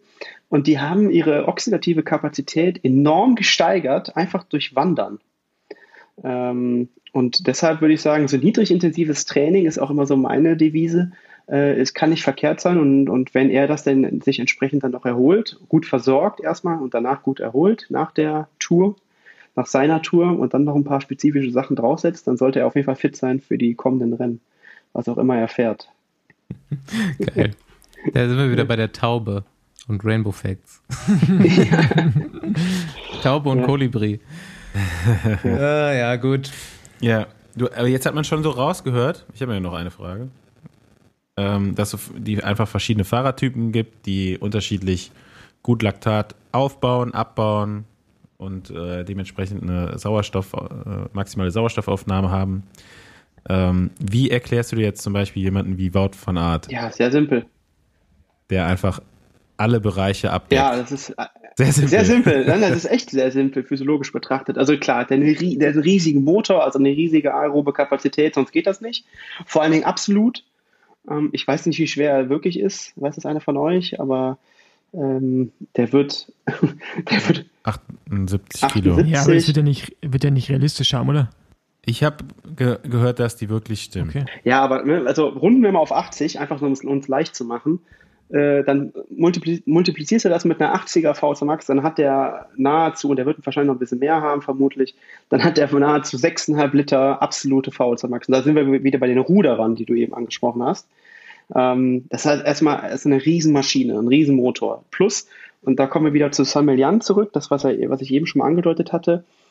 Ähm, es gibt ja nichts Besseres fast, als jahrelang Crosser fahren, um Laktat Clearance zu trainieren. Also da, die bauen ja ohne Ende Laktat auf, müssen aber ja irgendwo da wieder mit hin. Also die, die müssen es halt wieder abbauen, um diese Dauerleistung, die es dann ja am Ende auch irgendwie ist, diese gute Stunde, ähm, irgendwie gewährleisten zu können. Ansonsten, das siehst du ja bei den anderen immer hinter Mathieu und ähm, äh, ähm, wie heißt der jetzt noch? Wout von, ja, von Wout, genau, Wout hinter Wout, da, ne, da bröselt ja immer alles weg. Jetzt kommt noch so ein äh, der Engländer, der Pitcock oder wie heißt. Hm, ähm, Pitcock, ja. Ja, also bei denen passiert das ja. Ne? Da akkumuliert sich halt ja auch, auch Laktat. Das ist ja immer so eigentlich das Metabolit, was wir dann leicht messen können. Aber im Grunde haben die dann sehr saures Milieu. Das heißt, die hemmen dann wieder ihre Glykolyse und können diese Energie, die gefordert ist, nicht mehr bringen. Das nehmen, das, ne, deswegen kriegen wir schwere Beine oder es brennt oder wie auch immer wir das bezeichnen würden. Wir werden langsamer vor allen Dingen auch mal. Ähm, oder wir müssen auch vielleicht mal irgendwo hingöbeln, so als letzte Instanz. Dann können wir wirklich nicht mehr. Und die Jungs, die können halt sehr gut mit ihrem Laktat umgehen. Ähm, die können das verstoffwechseln, vor allem im Herzmuskel. Die können das zu, zur anderen Muskulatur bringen, um als Brennstoff tatsächlich wieder, also leicht umgebaut wieder, ähm, zu verwerten. Und das ist halt echt ein, ein hochenergetischer Brennstoff äh, für die Muskulatur. Und wenn du das kannst, dann ist es auf jeden Fall mal nicht schlecht. Plus, der hat natürlich, du hast eben gesagt, er ist ja eigentlich, wenn man sich das Tourfeld anschaut, ein relativ schwerer Fahrer. Also ich glaube, es gibt jetzt nicht, es gibt weniger Fahrer, die schwerer sind ähm, als leichter, würde ich jetzt mal behaupten. Ähm, das heißt, er hat auch eine hohe, hohe. Ja, ich glaube, Durchschnitt ist bei 69 Kilo ja. oder so. Und der hat also eine hohe absolute Leistungsfähigkeit auch, also einfach nur in Watt. Der kann halt einfach viel Watt treten. Der hat eine hohe aerobe Kapazität, das heißt auch so ein hochintensives Finish äh, irgendwo, wo er mal dann nochmal mitsprintet ist für ihn wie damals für Sagan oder jetzt auch für Mathieu gar kein Problem, weil das, die können mit Laktat umgehen, die kommen da gut an. Dann muss er halt nochmal seine, ja gut, klar, man muss super positioniert werden, das sieht man ja gerade bei Quickstep, aber dann muss er einfach nur sau viel treten und das kann er einfach mit seiner Muskelmasse und dann ist er vorne mit dabei. Also so einfach ist es im Grunde, also rein physiologisch betrachtet. Ich weiß, dass da viel mehr dazugehört, deswegen werde ich auch immer, wenn ich mit Radsportlern spreche, immer gehatet, weil ich bin ja noch nie ein Radrennen gefahren, ich weiß nicht, wie das funktioniert. Aber rein physiologisch würde so funktionieren und deshalb ist der Kerl super leicht eigentlich zu erklären. Die Frage ist eigentlich nur, warum können das so wenige und warum machen das nicht mehr? Und, und äh, da kommen wir wieder so ein bisschen über die Altersspirale. Ich glaube halt viele ältere Sportler, die ich auch so ein bisschen kenne und wenn du auch mal ein bisschen nach Luxemburg äh, schaust, ist das ja ähnlich. Da habe ich auch ein paar gesehen. Da, ich glaube, da ist auch nicht mal jeder bereit, sich so, also, also wer würde jetzt zum Beispiel freiwillig ein Crosserrennen fahren? sich so die Kante geben. Ich glaube, das sind nicht so viele. Äh, und die Jungen, die sind halt noch super dynamisch, hochmotiviert. Heino? Hi, ja, das war natürlich geil. Das, den feiere ich schon seit dem Cervelo Test-Team und der YouTube-Videos. Ähm, stimmt. Aber sonst halt sehr wenige. Und ich glaube, das ist halt ein Riesenproblem. Und ich, hab, ich merke immer wieder, alle wollen irgendwie besser werden, aber so wirklich das, worauf es ankommt, also sehr, sehr locker zu trainieren und dann halt auch wirklich mal sich einen einzuschenken, da sind echt wenige zu bereit. Es ist natürlich viel einfacher, so seine Standardrunden zu fahren und sein Standardtempo äh, und sich wohlzufühlen und dann halt mitzufahren. Ich weiß, das ist ja sehr provokativ. Ich hoffe, ich kriege jetzt nicht so viel Hate ab, aber das ist so mein Eindruck von außen. Übrigens auch in anderen Ausdauersportarten. Das ist nicht nur im Radsport so. Ich habe nichts dazu zu sagen. Ist gut. ich gucke gerade, äh, was wir noch nicht, äh, also Mark Cavendish hat auf jeden Fall Timecut geschafft heute. Sehr Roger cool. Kluge heute ein bisschen schnell gefahren, ey. Das ist ein bisschen knapper geworden, der letzte Platz. Ja. Gut. Also ich habe äh, keine, keine weiteren Fragen. Äh, ich glaube, sonst ja, müssen, wir, müssen noch mal ein, Trainer, ein Trainingsspecial machen hier oder sowas. War auf jeden Fall sehr interessant. Ja, ich hoffe es. Das, die 6,3 nicht aus der Welt geschafft. Also es ist ganz ja, interessant. Ich wurde letztens. Äh, du wurdest doch dafür bezahlt. du solltest, solltest einen Job. nee, es ist, ähm, wir haben einen sehr, sehr guten Triathleten in Österreich äh, Thomas Steger. Und der hat auch echt Werte, wo ich fast umfalle so. Ähm, und der hat mich mal angeschrieben. Er hätte 6,3, ob ich das noch glauben würde.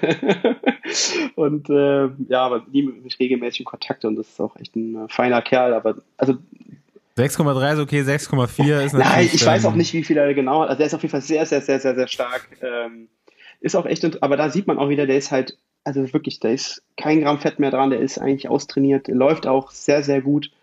Ähm, ja, hat leider ein bisschen Probleme in den Abfahrten, weil er einmal ein Problem hatte. Ähm, ansonsten würde er wahrscheinlich, glaube ich, fast jeden bergigen Triathlon gewinnen. Das ist echt interessant. Aber eine Sache hatte ich noch zu Samuel Jan und zwar, da sagt er ja immer so, dass er in dieser Krebsforschung ist und Diabetes und dass er da immer so die Zusammenhänge sieht. Und äh, ich habe mir mal so, so ein bisschen sein PubMed-Profil angeschaut. Also so viel hat er da noch gar nicht gemacht. Eigentlich auch, also bei PubMed selber findet man nur drei Publikationen aufs ResearchGate, das ist so das Facebook für Wissenschaftler. Ähm, da gibt es ein paar mehr, aber auch auf dem Gebiet PubMed relativ ist so ein. Studienportal übrigens, wer es nicht Ach, weiß. ach so, ja, genau. Und ähm, genau, und da hat er jetzt eine relativ, ich würde mal sagen, neuere Sachen gemacht. Da macht er, machen sie jetzt so ein Metabolitenprofil, so das den kompletten Stoffwechsel betrachtend, äh, Enzyme aus dem Zitratzyklus und sowas. Aber auch da, also das ist für mich jetzt nicht dieses Mitochondrientraining und jetzt wissen wir, wie es geht. Ähm, das ist für mich ein bisschen äh, zu Mhm. einfach. Also das ist es nicht, würde ich sagen. Alright. Gut. Okay, kann ich hier auf Stopp Ja, ich glaube? Nee, ey, wir haben dich noch gar nicht verabschiedet. Jetzt Junge, nicht ah, okay. Stopp drücken. Ganz ruhig.